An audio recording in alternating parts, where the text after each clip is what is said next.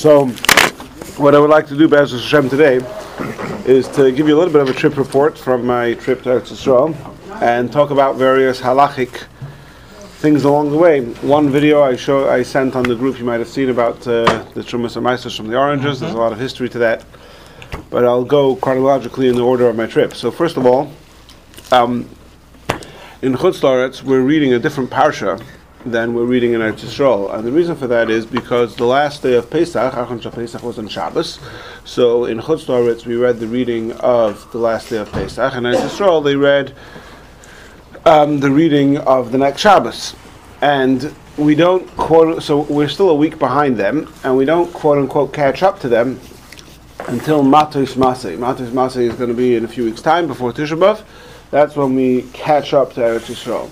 Isn't that longer than normal, though? So it's the longest. There's three possible. I'm sorry.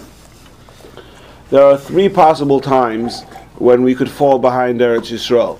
One is when the second day Shavuot falls on Shabbos, and then the second and third are when the last day of Pesach falls on Shabbos. But there's a difference between a leap year and a non-leap year.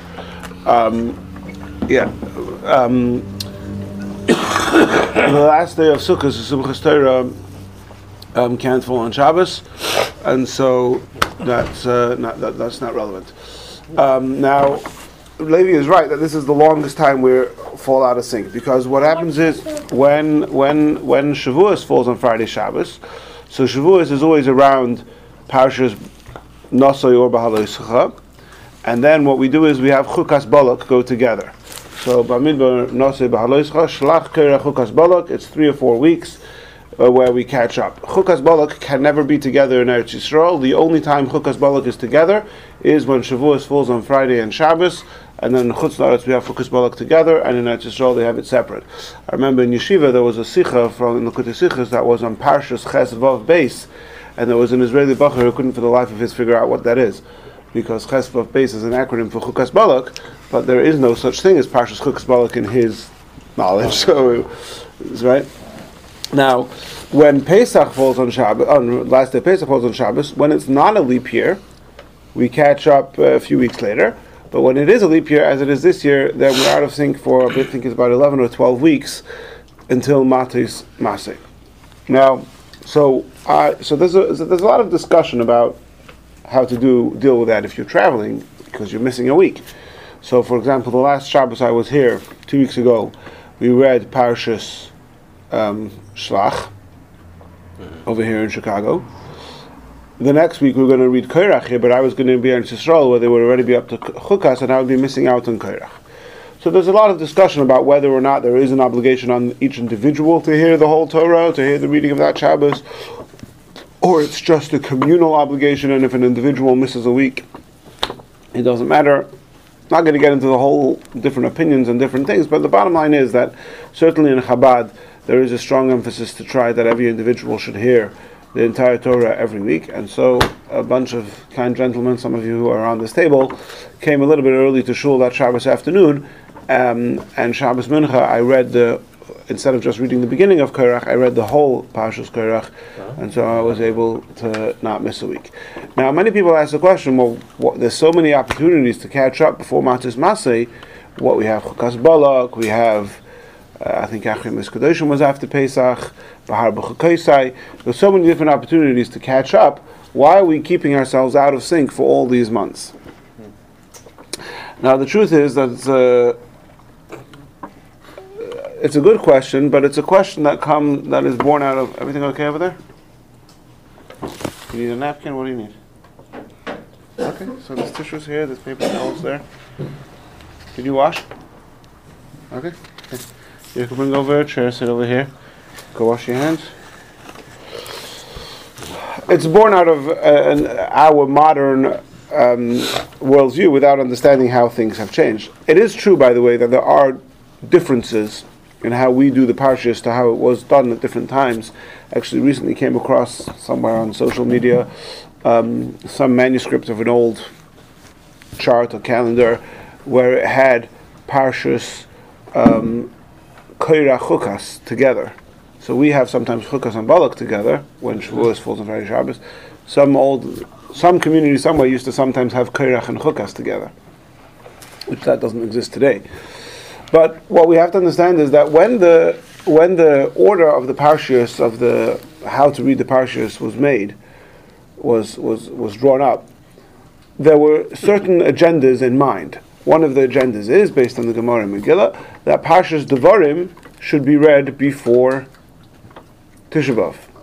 Another agenda was that Parshas B'Chukosai should be read before Shavuos. Right? It was in nobody's. It was the furthest thing from anybody's mind to make sure that Eretz Yisrael and Chutz La'aretz are reading the same parsha. Who cares? They were traveling from Eretz Yisrael to Chutz La'aretz was such a rarity that it was nobody cared that we were reading a different parsha. You do your thing. Yeah, what's the difference? All that you need to know is you have to read the Torah every Shabbos, and you have to get to Dvarim before Tisha B'Av. So when it comes. Like this year, in Eretz Yisrael, we have to combine Matos-Masei. In Eretz Yisrael, they're going to get to Dvarim before Tisha B'Av. If we keep on going our regular speed, we're going to get to Dvarim a week after Tisha B'Av. You have to leave? Just for a second. Yeah. We're going to get Dvarim after Tisha B'Av. So in order to get to Dvarim before Tisha B'Av, we combine Matos-Masei. Now, we could have just as well combined Chukas Balak, Bahar, B'Chukosai, or any other combination, but there was no need to. It didn't matter to anyone to get. All that mattered was to get to Dvarim before Tisha B'Av, for whatever reason, whether it's to get the Klalas before Tisha B'Av or it's to get to Bereshis before. There could be all different reasons. That's one of the benchmarks mentioned in the Gemara, which the Rambam mentions. So that was that. Anyway, moving on further in our trip, we flew out of Chicago. We connected in D.C. We had a Minyan Ma'ariv at the gate in D.C. It's very different than flying out of the East Coast, where there's many more from people on the plane. There was a Minyan, but that's about it. There weren't a lot of people who were interested in davening Ma'ariv with a Minyan. And it was going to be Rosh Chodesh, so the flight was really tough. It was exhausting because we're leaving D.C. around 11 p.m. By around 4:35 a.m. D.C. time, it's already past midday because you're flying east. So you had to finish Shachris and Musaf. Shachris for sure is Rosh Chodesh, Shachris, Halal, Musaf quite early in the morning. So there wasn't a lot of chance for too much sleep. And it was a very crowded flight, so I ended up davening just on my seat. And my approach is better to sit down for the Amida on your seat rather than stand up if you're going to be disturbing people and other people disturbing you. You could probably have more kavana while sitting down comfortably than, especially, I was in the middle seat and there was actually a non-Jewish guy next to me. So, just down right there. In the right direction. Yeah, no issue there. But the question is on the way back. You have to turn around. But yeah, no, definitely facing the right direction. Which actually, you say that, but it's not so simple. We actually, one of the very, very first classes we did here about 6 years ago, before Bob was around, it was about how to determine which way is Mizrach. There are two ways to figure out the closest distance between any two spots on the globe. One is, in today's language, one is called the Great Circle Line, and one is called the Rum Line. And it's, if you notice, whenever you watch the flight map on the plane, you'll see the plane it looks like it's going all the way up and back down, right? That's, I believe, called the Great Circle Line, which mileage-wise, is the quickest way to go from any 2 points on a circle, on a curve, on a globe. But it's not the most direct way. You have to keep on changing directions. Versus the most direct way would be longer in mileage, but you just face, So, for example, if you go to myzmanim.org.com, whatever it is, at the bottom of the page, for whatever city you put in, it'll tell you where should you face for Mizrach in this city. Well, if you follow the Great Circle Line, it's this. So, for example, in Chicago, you'll notice Yochanan always faces the corner.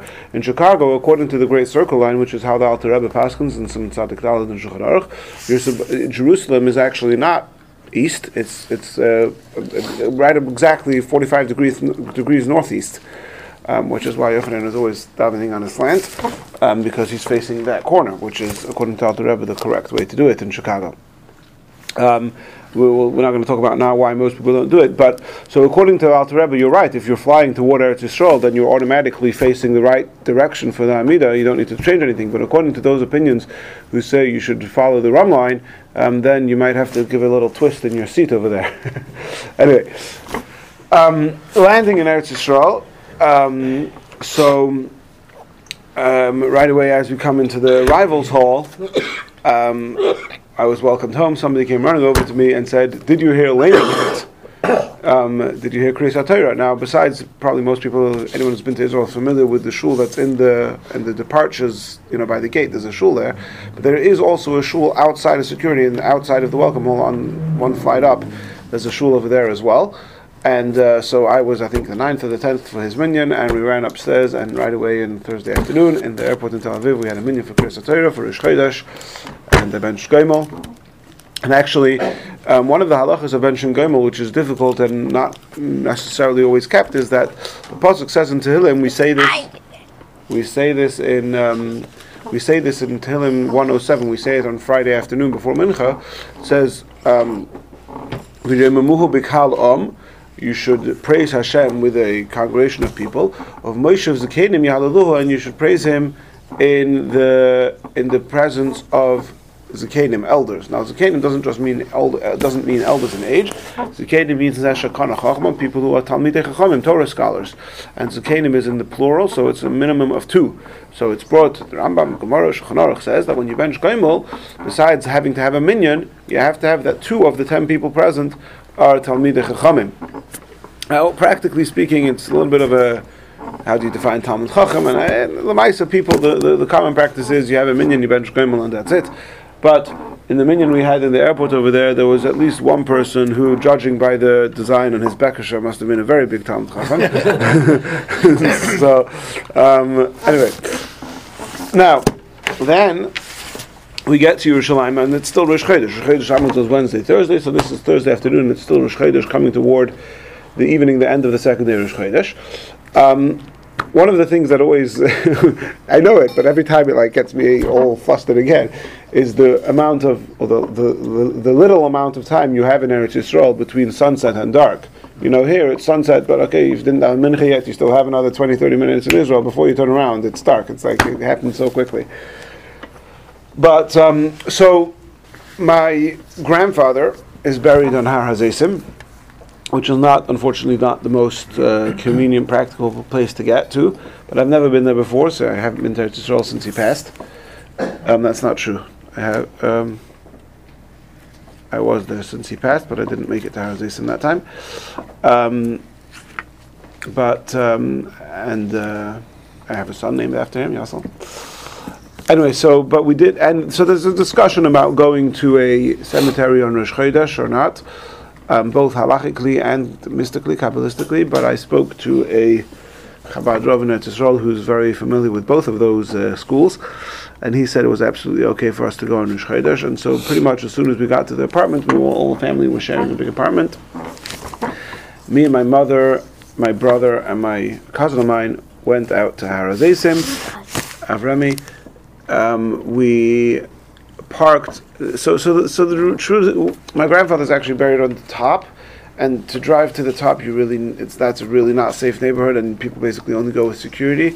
But actually, because you drive through areas where there's bad people, but we actually came from the bottom and we walked all the way up. So we did drop. Yeah, but it was fine. So we come in. Of course, we're talking our tzitzis. Now, by the time we got to the top, it was quite dark already, so it was certainly past sunset. And so even for those who wanted to be dafka at the cemetery when it was not Rosh Chodesh, we got that in as well. Now, one of the practices related to Eretz Yisrael, which I believe we've discussed here before, is tearing kriya. We rending our garments upon seeing, in Shulchan Aruch has brought 3 different stages for which you tear kriya. One is seeing Arei Yehuda B'Churbanon, to see a city of Judah in its destructed state. Now, Arei Yehuda basically means Yerushalayim and south. I'm not really an expert. One time when I went to Eretz Yisrael, I actually ended up going to Chevron before I went to Yerushalayim. So Chevron, I know for sure, is Arei Yehuda B'Churbanon, so I ended up on that trip tearing kriya 3 times, all on the same day. Because I saw Chevron first, but usually it's just you have your Arei Yehuda, then Yerushalayim, and then there's Maqam HaMikdash, which you see the Kosel, that's called Maqam HaMikdash, and for each one of them there's a pasuk that you say. Now, many people don't do these kriyas. Many people just don't do them at all. Some people look for some sort of halachic workaround. They go on Friday afternoon. I've heard even some people saying Rosh Chodesh, but I looked it up. It doesn't seem like Rosh Chodesh is actually any reason not to rip. You go on Shabbos, you go on Matzah Shabbos. Maybe people do some sort of financial, acquisition where you switch garments with somebody else, which is extremely dubious because the halacha is clear that even if you're wearing somebody else's garment, if the person knew that you were, for example, if you borrow somebody's suit to go and visit somebody who's dying in the hospital, then the person lending your suit understands that he might get it back ripped. So, anyway, but in practice, my opinion, my approach, the Friedrich Rebbe, when he was in Eretz Yisrael, did tear his garments.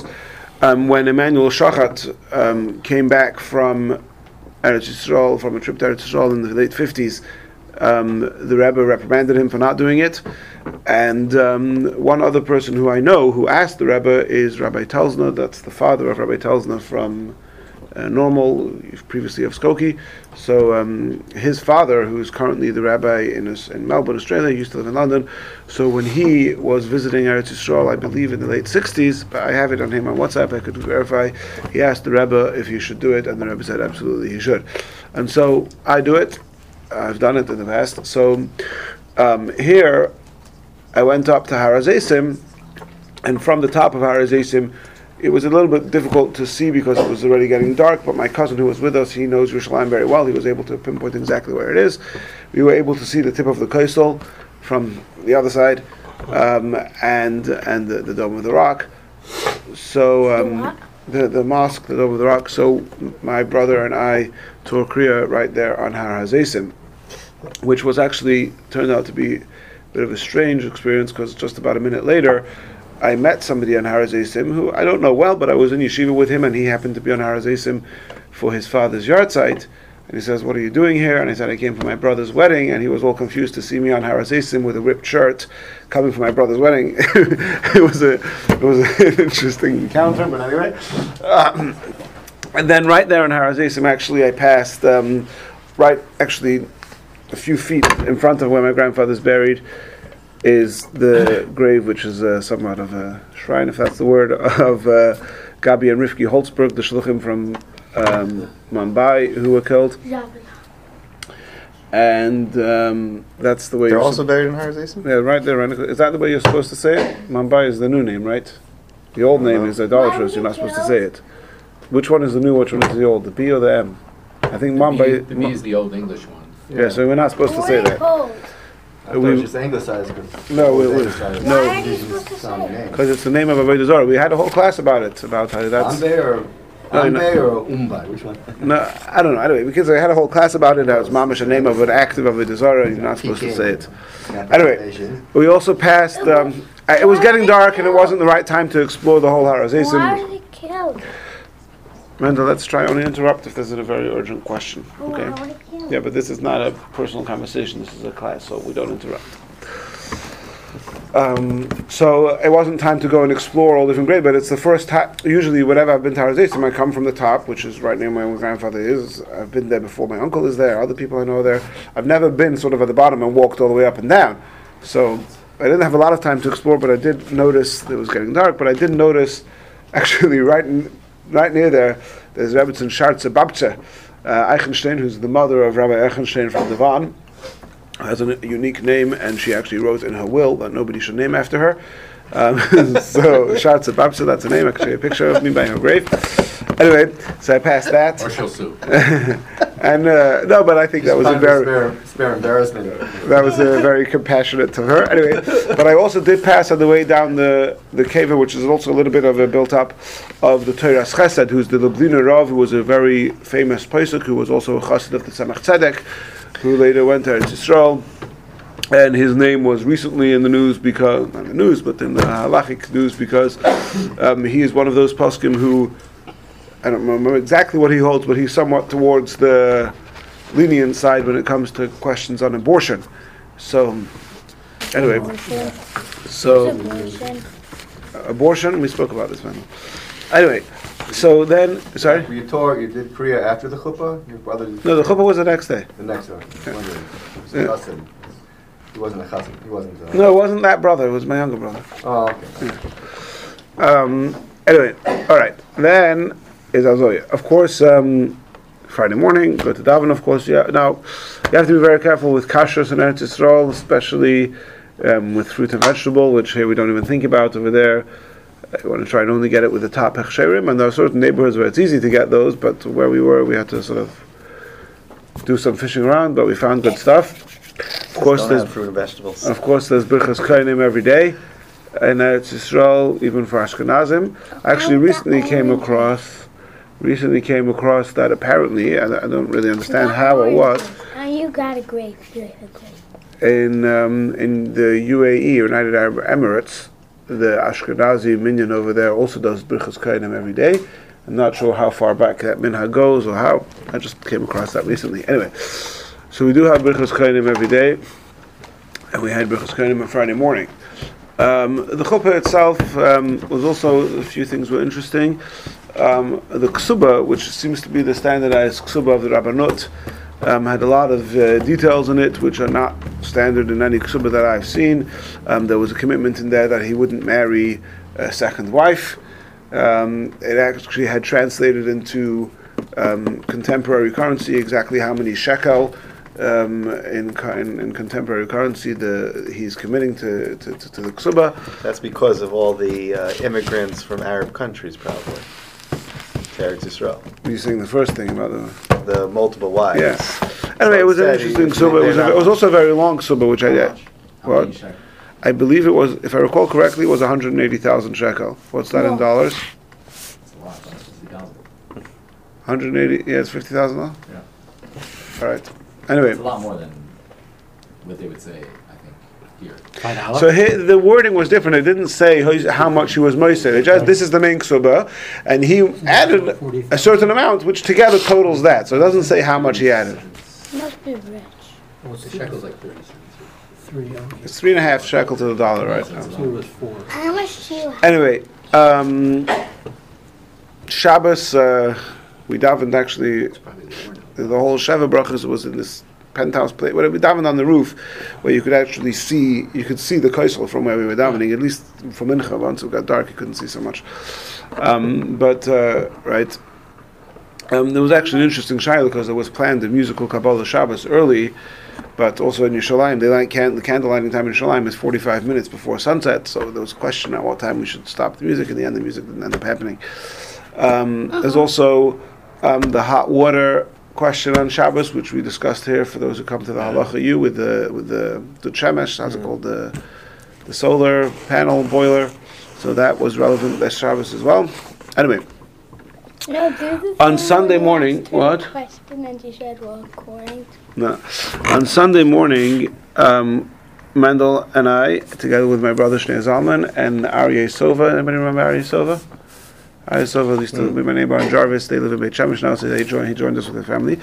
We did a tour, which included part of the Rova of the Jewish quarter of the Old City, but it started off by the southern excavations of the Kosel. Now, I paid a lot of money for this tour, and I was beforehand feeling a bit apprehensive, and I was like, okay, you go on the trip, but it was an absolutely amazing tour, worth every penny. I would have paid more. And one of the things that made it so amazing was that it wasn't just, he is a licensed tour guide he is a licensed tour guide in Eretz Yisrael, but he's not just a tour guide. He's a real Talmud Chacham, and he knows all the relevant Gemaras and Midrashim and Chazals to the things we were seeing. And it was really nice to be able to put everything together. We really had some nice conversations. So I want to share a bit about that, and also hopefully some pictures I can show you. And the story with the Trumas and Ma'asros, which I posted the video of, is from the end of that tour, or from part of that tour, which again I'll show you. So, if you has everybody here been to the Kosel? Bob, you've been to the Kosel? You've never been to Israel? You've seen pictures of the Kosel? Mm-hmm. Okay, so the area, when you look at what they call the Kosel Plaza, to the right of that there's like this bridge with steps going up to the Har HaBayis. That is the whole Kosel area, which was I don't know if it's always been there or if it wasn't always been that way, it was excavated hundreds of years ago. The Jordanians built houses almost all the way up to the Kosel. If you look at the pictures and the videos from when they got to the Kosel in 1967, by the end of the Six-Day War, it's just a very narrow street, and very shortly after that, they just bulldozed all those houses, and that's how what's come to known as the Kosel Plaza. Now, to the right of now, that section that you see is just a section of the western wall of the Har HaBayis. Now, if you're facing the wall to the left of that, that's where the Har HaBayis, the western wall, continues toward the north. And if you've ever done the tunnel tours, which in my humble opinion are quite overrated, but one, there's made a much bigger deal out of it than that's not really so interesting. But one of the there is one spot in the tunnel tours where you often see women standing and davening, and those women are allowed to enter without tickets. They don't need to pay their entrance fee. Any woman who wants to go and daven there is allowed to go and daven there, and the reason is because that area is directly across from, right a few feet away from the Kodesh HaKadoshim, from where the Holy of Holies was, and it was some deal that they made because the women only had less room, whatever it was, so they made a special concession that any woman who wants to go and daven there can. And you'll often see in the tunnel tours, you'll see some women just standing there saying Tehillim. That's that area over there. That's the western wall. Now, to the right of that plaza, there's a little bit more of western wall, and then the corner turns, and there's the southern wall. Now, that whole area, the rest of the southern part of the western wall and the western part of the southern wall, were only excavated recently. Excavations over there started, I think, 50, 60 years ago, and maybe even less than that. And certainly any proper excavations where you can actually go down and see stuff is only in the last few decades. So that's why that area is much less famous or much less visited, but you can go there. There is a very small entrance fee. I think it was like 10, 11 shekel a person. And that's where we met our tour guide, and we started out over there. So first of all, he showed us, when you look at one of the things that they point out in the tunnel tours, and you could see this at the Kosel, is the sheer size of the Kosel stones, and how it's amazing how they even brought them there. And one of the things actually, because I'm looking at the stones with him later on, I noticed there doesn't seem to be anything holding the stones together. They just seem to be piled on each other in a very particular way that they've stayed for thousands of years. And he said, if you remember, a few weeks ago we did a class on the Targum of Rus, and we discussed where does the Gemara Megillah says that there's a Targum on Torah and there's a Targum on Nevi'im, but there's no Targum on Ksuvim. So what's the earliest reference for a Targum on Ksuvim? So we mentioned the story that Rabbi Gamliel was sitting in the Har HaBayis reading a Targum of Iyov, and someone came to him and says, "Your grandfather said you're not allowed to have this," and he was gonna hide it.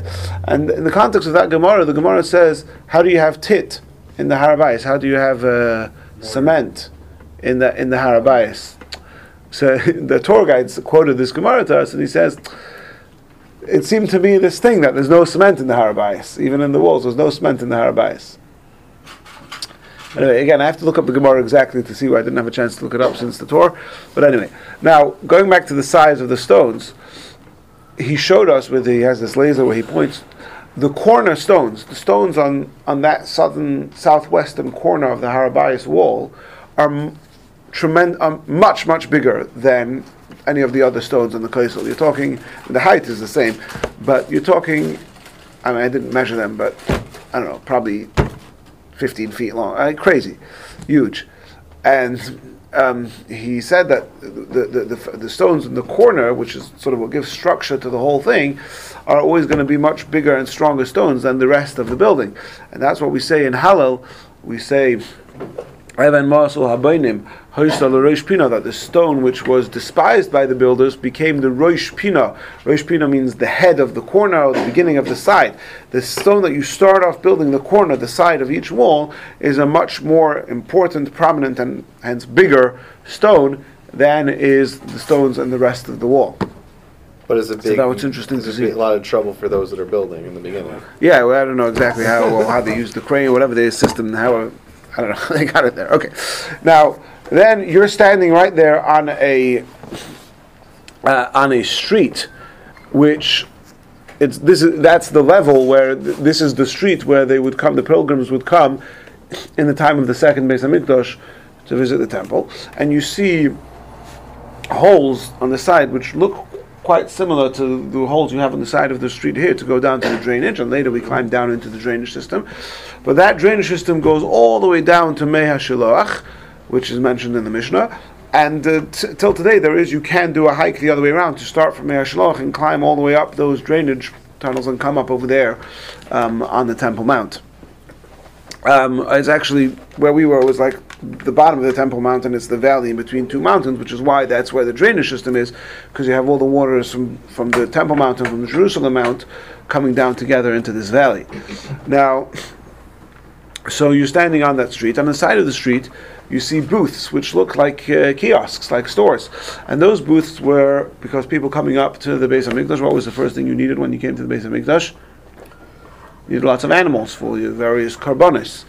So on those booths, that's where they would sell the karbonis, but they didn't actually store the animals there. The Mishnah describes they would go to these booths, buy a coupon, and then later go to the other side of the Beis HaMikdash, which is where all the animals were stored, and they would switch their coupon for animals. And in the excavations, they did actually find these coupons which stay on them carbon, and you can't. They're in the museum, but our tour guide did show us pictures of those coupons that were found on that very spot where we were standing in those kiosks. What's the name of that tour they went on? I can give you the information. Yeah. It's a private guy. Now, then we climb down into the drainage system, which was the wrong way, because really that you're supposed to come in the hike from the Mei HaShiloach and come out through there, and it's a very tedious hike. But the tour guide climbed down and he said, there's no one there, we're not going to be disturbing anybody, so we climbed down into there. You see they have these. There's a number of places where the water comes in and different water levels, different seasons of the year, and you see the remnants in some places of the lime on the wall. Now, the reason for the lime is because that makes the stone of the mountain is porous, but the lime keeps the water in, and that's the Mishnah in Pirkei Avos, which we just had, that Rabbi Yochanan ben Zakkai had 5 Talmidim, and he lists the virtues of each of those 5 Talmidim. And one of them is Rabbi Elazar ben Hyrcanus, who's a bar sud she'eina ma'ambit tipa. He's a well, which is sud, which is coated with lime, with plaster. Is the plaster and lime the same thing? Plaster. So it doesn't lose even a drop. So you could see over there the plaster on the sides of the wells. You're standing inside the well, and you could see the plaster which was made so that the water retains, and this was used both as a drainage system, and it was also used to draw water from. You could see the holes where they would lower down the buckets, and there were other Gemaras. While we were there, he explained us a number of other Gemaras. What was this water used for? This was a drainage. Drainage. Okay. That was right. Now then. No, but why were they? Why did they have bore in it? Why did they? Have because they wanted to retain the water to have it there for the summer, in the winter. Drinking water. Yeah. Oh, that's what I was. Yeah. Now. Then you have, I'll show you a picture of this. In the Mishnah, in 3 places, the Mishnah, talks about in the Beis HaMikdash, there was a spot, there was a stone, which is Amma al Amma, 1 Amma by 1 Amma, with a ring in it, so that you could lift it up and go down. In English, we call that a manhole. Right? Now here we're obviously not in the Beis HaMikdash, we're on the mountain, but there's a drainage system underneath, and what happens if you drop your car keys? Yeah, I don't know, right? So there's a manhole, which is an Amal Amma, it's the Shayish, it's an Amal Amma. We actually asked him, because can you determine from here, one of the questions in various excavations throughout the world actually, but certainly in Eretz Yisrael, have been determining the correct size for an Amma. Because if we know that it says that this in this tunnel or whatever was so many amas long, well, we can measure it and see how many inches in it and see what the anyway. But here, there's a number of these different places, these manhole covers, which are amma al amma, but then they're not all exactly the same size, because this is not like a halachic thing that it has to be amma al amma. It's just descriptive. They made a little hole. Now you think of amma al amma being a big thing. Actually, it was a tiny thing.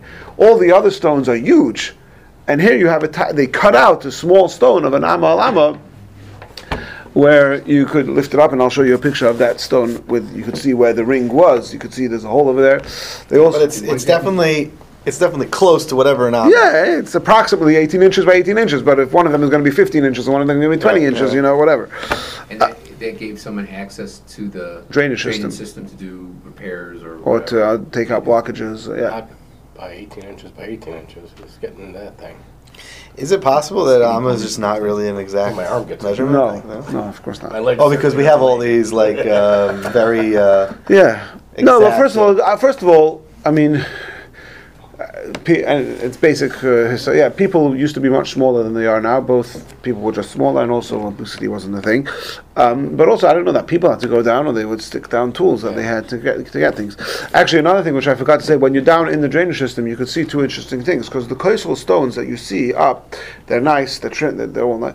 The ones at the bottom, which were the foundation of the Kosel, are not as nice because they were never meant to be seen. So they didn't. They're just sort of much more, they haven't sort of shaved them down to look so nice and even, but you actually see underneath the foundation, you're right at the bottom of the foundations over there, and you could see the actual Temple Mount, the rock of the mountain. You could see it and touch it there. The question is, you're clearly outside the wall, you can still touch it, but anyways, you actually see the mountain itself.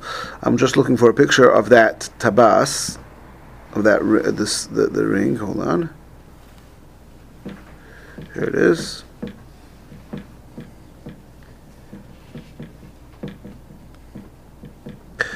First of all, here, if you look at this picture, you could see these are the foundation stones of the Kosel. It's hard to see on the picture, but they are much more bulging out. And at the bottom, you see that's not a Kosel stone, that's the actual mountain. See that? Mm. At the bottom. Right, then you can pass it around, right? You look where my son's feet are. That's not Kosel stone anymore, that's just mountain stone. This is the southern side of the southern part of the western wall. Oh, okay, so you haven't made the turn yet. No, we didn't actually go onto the southern wall very much. We stood at the corner, but... Well, you can see the change in the shape of the rock, yeah. It's not cut out stones anymore, it's just raw mountain. Right.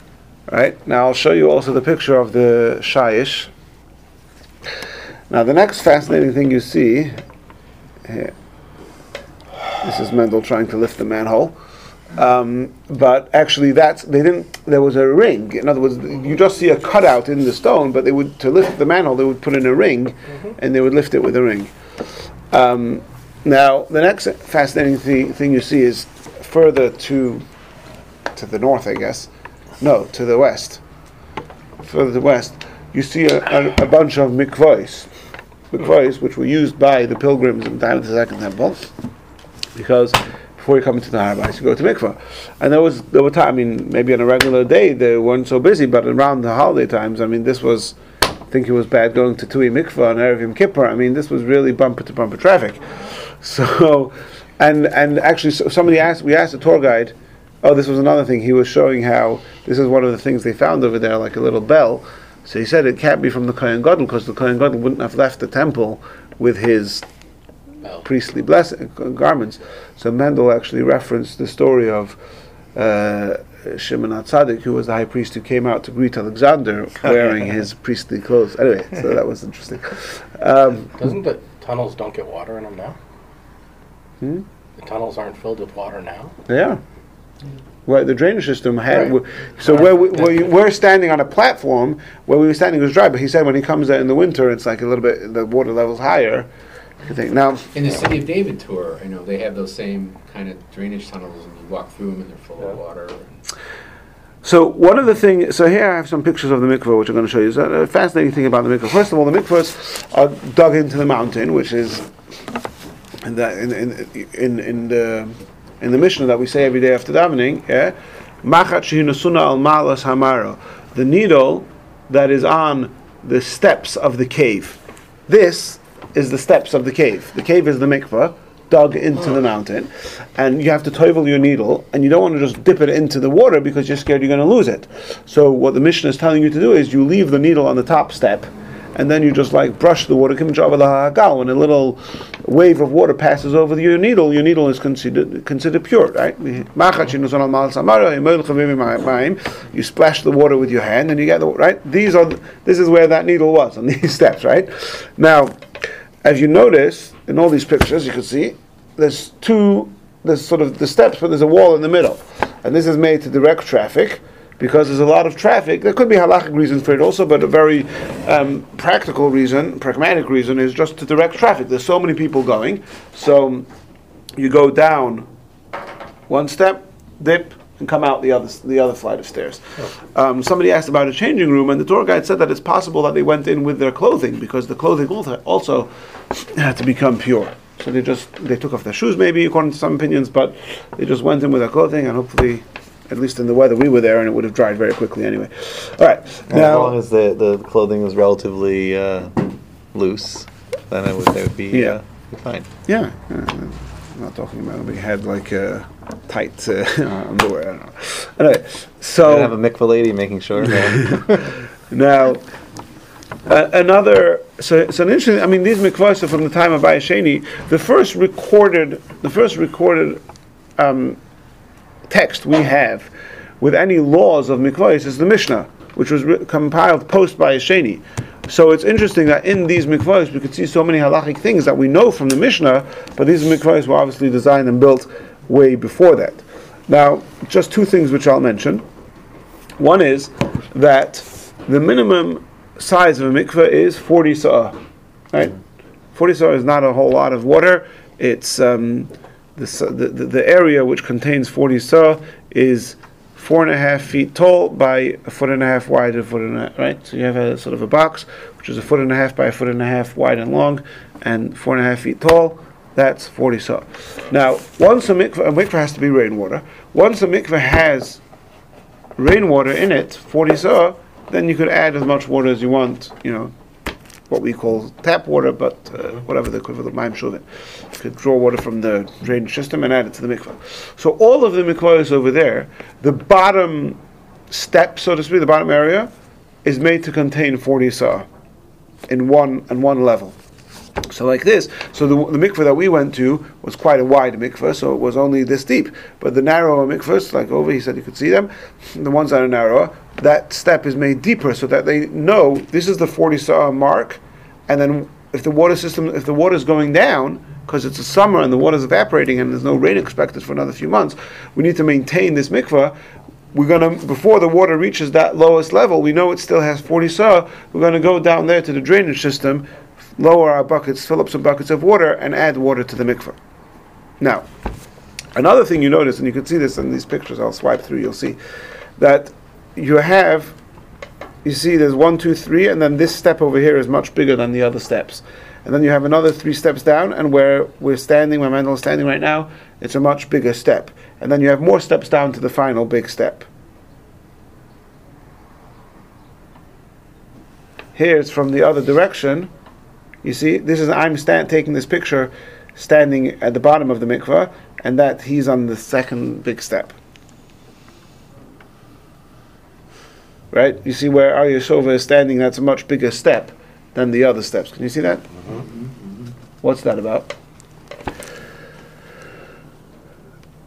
So, the halacha is that when you toivel, you're not allowed to stand on a step. You have to stand on a bigger area, because the concern is that if you're toiveling on a step, you might be afraid to lose your balance, and because you're afraid to lose your balance, you won't toivel properly. You'll be holding something holding on tight, or you won't dip all the way. You'll be eating. So the halacha is you have to have an area bigger than just a regular small step to toivel on. And if you've ever been to mikveh, you'll notice that you have the regular steps. Halfway down the steps, often there's a bit of a bigger step, but for certainly the bottom area where you might be 2 or 3 levels, but it's always a big area to stand on. It's not just a narrow step.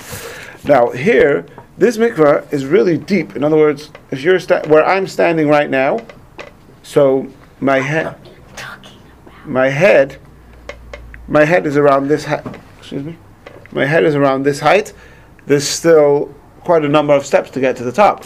So I would be completely submerged way down under the water if the mikveh was full to the top. Right? So these mikvahs are not maintained. They're not no. Yeah, I mean, if you go in the winter, you'll see a little bit of water, but not. It's not. So basically, what's going on over here is these mikvahs are used year round. Now, if you come to the mikvah to go to the Beit HaMikdash for Pesach, it's just after the winter, they're going to be full to the top. You can't get to the bottom step. You're going to drown. So they made the third step down be extra big so that you could toivel on this step and turn around and get back up. Right? Now, you might come again to the Beit HaMikdash a month and a half later for Shavuos. Now it's been a couple of months of hot. A lot of water has evaporated and not so full anymore. So you have another big step a little bit further down where you could toivel. And then coming to the Beit HaMikdash on the end of the summer before Sukkot, so randomly at the end of the summer, the water level is going to be much lower, and then you have the third bigger step where you could toivel on lower down. So it's sort of calibrated to the season. Exactly. You need to have... Yeah, it's so the drainage system wasn't so sophisticated that they could adjust it and keep it to a certain level. Right, no, it wasn't going to be the same level year round. Absolutely. Okay. Now, it's already... The last thing I want to talk about is the video that I sent to the Trumas and Ma'asros. I want to explain what that's about.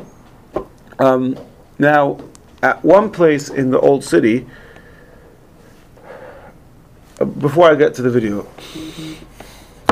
Let me just think how to go through this. Okay, let me first explain the order of Ma'aser. So, when you have fruits growing in Eretz Yisrael, you have, of course, it's the first 3 or 4 years where you can't eat it. It's arlo and atervai.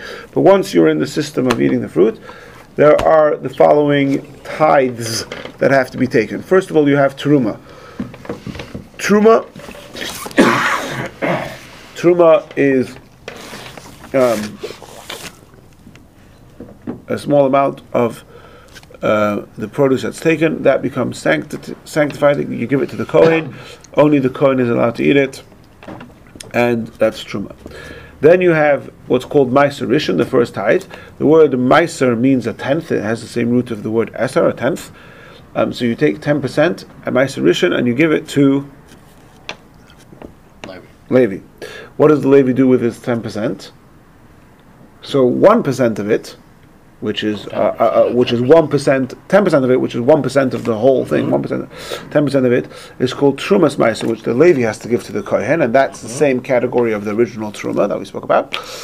And then the rest of it, he could eat himself. There's no sanctity to it. He could share it with whoever he wants. It's just, it belongs to him. 1 out of 10, right? 1 out of 10.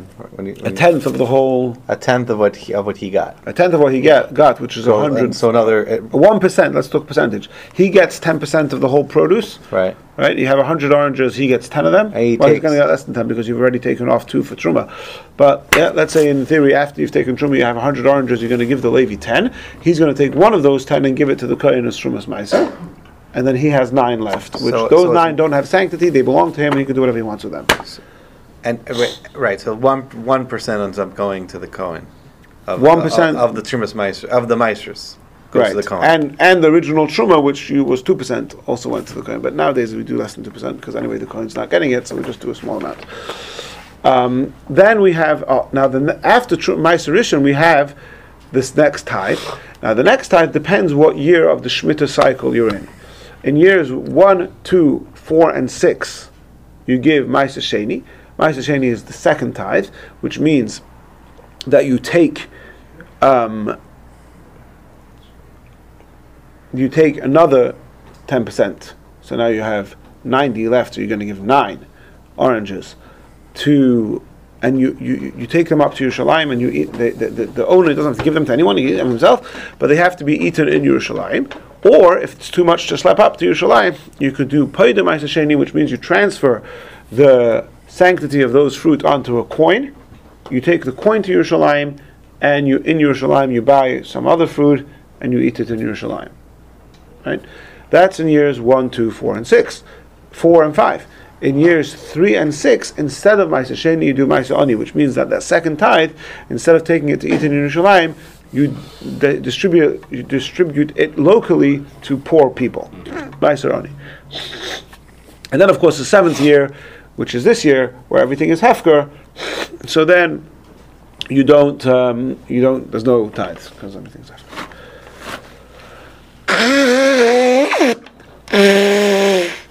Now.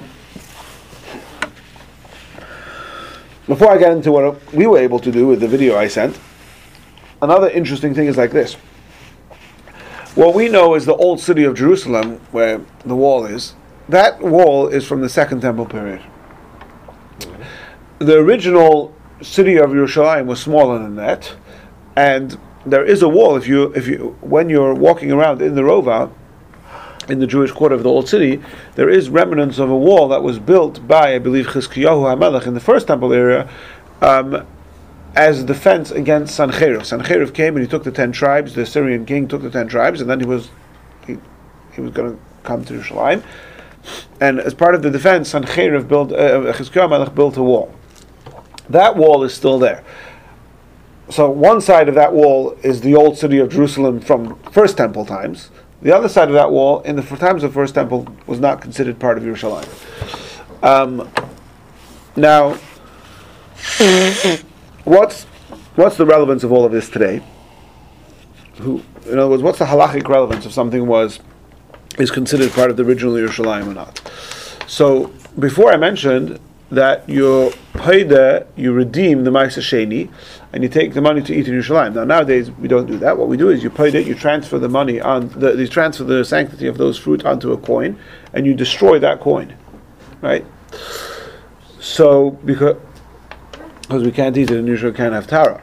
So, now, you can't transfer you can't transfer Ma'aser Sheni from the fruit to the coin within Yerushalayim. Right? So that's where we need to know, well, what's considered Yerushalayim, because within Yerushalayim, you're just going to stuck with these fruit that are ma'aser, you can't transfer them to the coin. So what's the workaround? So the workaround is like this. If before you took any of the tithes, the fruit became impure, then you are allowed to redeem it even within Yerushalayim. So, when the rabbis from the Hechsher go round to the fruit stores or to the vendors to take tithes from the fruit in Yerushalayim, in the old city of Yerushalayim, I believe they do from the whole old city, not just from behind that wall of Chizkiyahu HaMelech. They just do the whole thing. Before they take the tithes, they contaminate all the fruit. Not contaminate hygienically, but contaminate halachically. Shouldn't that be pretty simple? We're all Tamei Meis. Oh, but just because we're Tamei Meis, it doesn't mean the fruit are Tamei. Why? There's two issues. Number one, how do you know that every single fruit has been touched? You just touch it. Oh, so if you have 3 oranges and you touch each one, so then that's fine. But what if you have a case of 1,000 oranges? Oh, you don't touch every orange? It's a lot of work. Yeah, okay. But Bob you do the 1 chapter cycle, right? So you finished the book of Torah yet, or you're about to finish? Finish it. So what has to happen to fruit or to any food item before it's susceptible to purity by somebody impure touching it? It has to get wet. Right? And it has to get wet. Obviously, every fruit has gone wet because it's rained, but it has to get wet willingly. The owner of the fruit has to willingly allow it to get wet. Now, another thing about water, which Bob knows, is that water, whatever level of, usually there's a sort of a cycle, right? There's the strongest level of tumah, then that imparts tumah to something else. It's one level less. Ava tumah, rishon tumah, sheni tumah, right? It's a declining, but that doesn't apply to liquids. Water, even if a number 3 tumah touches water, water always reverts back to being a rishon tumah, right? Remember that? Water always is upgraded to a higher level of impurity, right? Mm-hmm. So water can always contaminate fruit. If the water is impure, it could always contaminate fruit. So what they do is, the rabbi is going around, before they take the tithes, they take a big spritz bottle, a big spray bottle, he sticks his finger into the water, so now all that water is impure, and then before he takes the tithe, he sprays all the fruit. So every fruit that gets a single drop of water on it is now impure, because it's become hechsher, it's become wet, so it's susceptible to tumah, and simultaneously that water is also impure, so the fruit become impure, and then they go ahead and do the process of taking the tithes, and they're allowed to transfer it onto the coin, even within the city, old city of Yerushalayim, because it was impure before the process started. Okay, now let's get to my oranges that did everybody see the video I sent? Did you see the video I sent? All right, well, we'll watch the video soon, but let me explain what was going on over there. So, as we're walking in the old city, so Obviously, it's a nice thing, and the Rebbe also encouraged people to look for an opportunity to do these mitzvahs of Trumas and Ma'asros, which you don't get to do commonly in Chicago. Certainly not with a bracha, because you never know for sure where something is from or what it is. It's unlikely to. I thought I wasn't going to be able to do it because it's Shemitah, and in the year of Shemitah, how are you going to find fruit that you could do the bracha on? Now, how do you determine what year something is from? It depends what it is, but with fruit, it depends that it blossomed before or after the 15th of Shvat of that year. So fruit which blossomed before the 15th of Shvat of this year are considered to be fruit of the 6th year, and then you have to take the tithes from them. And fruit that blossomed after the 15th of this year are considered Shemitah fruit and have to be eaten with Kedusha Shvius, with the sanctity of Shvius. Nothing can go to waste, etc., etc. And there's no tithes. So in our tour of the old city, does it count all the fruit on a tree if one fruit did, or literally when you pick it? I mean, no, when it blossomed. Right. Oh, very good. So as we're walking through the old city, the Rova, our tour that we passed an orange tree. And what was very clear on this orange tree, and this part of it I don't have a very good picture of, but I'll show you a fun picture anyway. You saw an orange tree, which the oranges on the bottom of the tree were very small and green, and the oranges on the top of the tree were big and orange, right? And our tour guide sees this tree at least once a week, if not more. And he told me, he says, I can tell you very clearly that the orange ones, they blossomed in the year 6, or at least before Tu B'Shvat of this year, and the bottom ones are Shemitah. Now, we couldn't reach the ones on the top. And here's where Shnei, you guys know my brother Shnei Zalman, who comes here sometimes? He climbed up. He climbed up, and here you could see a picture of him inside the tree. You see? Right? Now, on this picture, all you could see is the green oranges. Right? You see, there's a green orange. But higher up in the tree, there are orange oranges. I don't think you could see any of them in the picture. And he gave a shake, and of course the green oranges didn't fall off because they were not ripe at all. But a bunch of orange ones fell down, and we took a bunch, and Arisova took a bunch. Now here we have an interesting thing. So now we have an opportunity to, even though it's the Shemitah year, we know for sure that these fruit come from year 6. So we could take Trumas and Ma'asros. And usually you get fruit, you don't know for sure the year 5 or year 6. So you don't know if the second tithe, if you're taking the second tithe to transfer onto money, or you're taking the second tithe of Ma'aser Ani to give to poor people. But I knew for sure that these oranges blossomed in the 6th. So if you Google the text that you're supposed to say when you mafresh Trumas and Ma'aser, the default that any text will give you is a text to say that you stipulate, if it's from the year 1, 2, 4, or 5, so then this is going to be Ma'aser Sheni, and I'm transferring it onto this coin. And if it's from year 3 and 6, then it's Ma'aser Ani, and right. I didn't have to do any of that because I knew for sure it was from year 6, so I had to adjust that. I googled the text, I found the text, but I had to adjust the text accordingly because I knew for sure this was from year 6. Another thing is there a bracha you said this? Yeah, I said the bracha. And another thing that was relevant is that you can't do it. I was going to do, like, it would have been nice to do it right there together with the Torah, but you have, in order for it to be, the fruit to become actually obligated in Trumas and Ma'aser, it has to be Roya Pnei Habayis. You have to take it home. There's actually a number of things you could take it to. There has to be a certain process, a certain thing accomplished in order for it to be absolutely obligated to take the tithes. The simplest one of those things to accomplish is to take it home, and you have to take it home through the front door. So you take it through the window, it doesn't count. I had a friend in Yeshiva in Cholon who stuck his hand out the window and took a fruit and ate it without taking any tithes because it was not Roya Pnei Habayis, it came through a window. So I had my oranges in my backpack, and I made sure to walk through the front door of the building we were staying in. I took it into the house, and then it was home, and I was able to take the Trumas and Ma'aser. Of course, when you say this text, it's not a prayer. You're actually saying a legal text, and basically the way it works is you have the first one, which is Truma. Truma originally was 2%, but because now you can't do anything with it anyway, it just goes, you wrap it up nicely in a bag, put it in the garbage, some people burn it.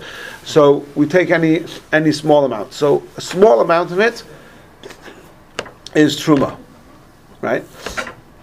But there's another part that does have an amount, because there's another Truma which the Levi takes, which is a tenth of his tenth, which is 1% of the whole thing. That is an amount. It has to be 1%, 10% of 10%, which is 1%. The rest of it doesn't matter. So what you do is, you cut, so I said the whole thing in Hebrew, but I'm explaining now what I'm going to do, and then you'll watch the video, which is about a 1-minute video, and we'll call it a day. You cut off a piece of the orange, which is more than 1%, more than 100th, right? And you start off by saying, of this piece that I've cut off, the part that's more than the 100, the part that's more than 1%, that is truma. Right? What do you say? I've taken off a piece, let's say I've taken off a piece that's, just for argument's sake, say it's 2%. I have here whatever bunch of oranges. The way I did it was simple because I only had oranges. It gets more complicated if you're doing from a bunch of different fruit together. You cut off a piece of the orange. You cut off a piece of an orange that's equivalent to more than 1% of what you have. So let's just keep it simple. Let's say the piece I cut off is 2%, right? So I say like this. One of the percent, the 1% that I have here, this piece that's 2%, 1% of it is truma for the whole lot. Okay? Now, the next thing I need to do, I have to do truma, is the tithe for the Levi, right? Mm-hmm. Now, the tithe for the Levi is 10% of the whole lot, but from that 10%, only one is going to become trumas ma'is and become holy. The rest of it doesn't have any sanctity. So what I say is, the rest of this piece that I've cut off, together with another 9% over here, is ma'aser rishon, the tithe for the Levi. And then the other 1% that I've taken off is trumas ma'aser for the Levi. And now what I'm left with is the 2% that I cut off, 1% is truma, 1% is trumas ma'aser. Both of those are sanctity. I'm going to wrap them neatly into double covering and put them respectfully in the garbage, or burn it, or bury it, whatever it is. You're taking that and you're putting that aside for the truma you need to give, and also the truma that ultimately has to go to the kohen from the Levi. Right. But the rest of what belongs to the Levi, the other 9%, it's still there mixed into the rest of my oranges, because I'm not actually going to give it to the Levi. Right. Because, okay, Y is beyond the scope for right now, right? Now, then I have to take the second tithe, which in my case I know for sure is Ma'aser Ani. So usually, if I knew for sure it was Ma'aser Sheni, I would then get to make another bracha and transfer that onto a coin and do that whole thing. But because it was Ma'aser Ani, I don't have to transfer it onto a coin, I just have to give the equivalent of it to a poor person. And so that's what I did. I said the rest of the 10%, another 10% of this is Ma'aser Ani, and that's it. Now, the tour guide told me that the custom is that you don't give ma'aser, you don't actually give the ma'aser ani to the poor person. Now, he made a little bit of a mistake. The reason why that's the custom is because usually you don't know for sure whether or not it's ma'aser sheni or ma'aser ani. You don't know for sure if it's year 1, 2, 4, 5, or year 3 and 6. I knew for sure it was 3 and 6, and so I do have to give something to the poor person. But instead of giving him a measly piece of orange, I'll give $1 equivalent to that, again, because there's no sanctity. It doesn't have to be that exact piece of orange. It just means I have to give the equivalent of that. So I'll just give a few cents or $1 to a poor person, and that'll be fine. Now, why don't we give the Ma'aser Rishon to the Levi? Hard to find in the old city. I'm not sure why. I don't remember right now offhand why, in practice, you don't give Ma'aser Rishon to the Levi nowadays, but that's how it's done. And we'll finish by showing you that video. And, yeah, 1 second. There we go. The Rebbe often encouraged people when they're in Eretz Yisrael to take the opportunity to do the mitzvah of Trumas and Ma'aseros, which I thought was not going to be possible. That's my sister-in-law trying to get me to learn. Shmita, when Trumas and Ma'aseros don't apply. However, with the help of my brother's acrobatic skills, we managed to get down some oranges from a tree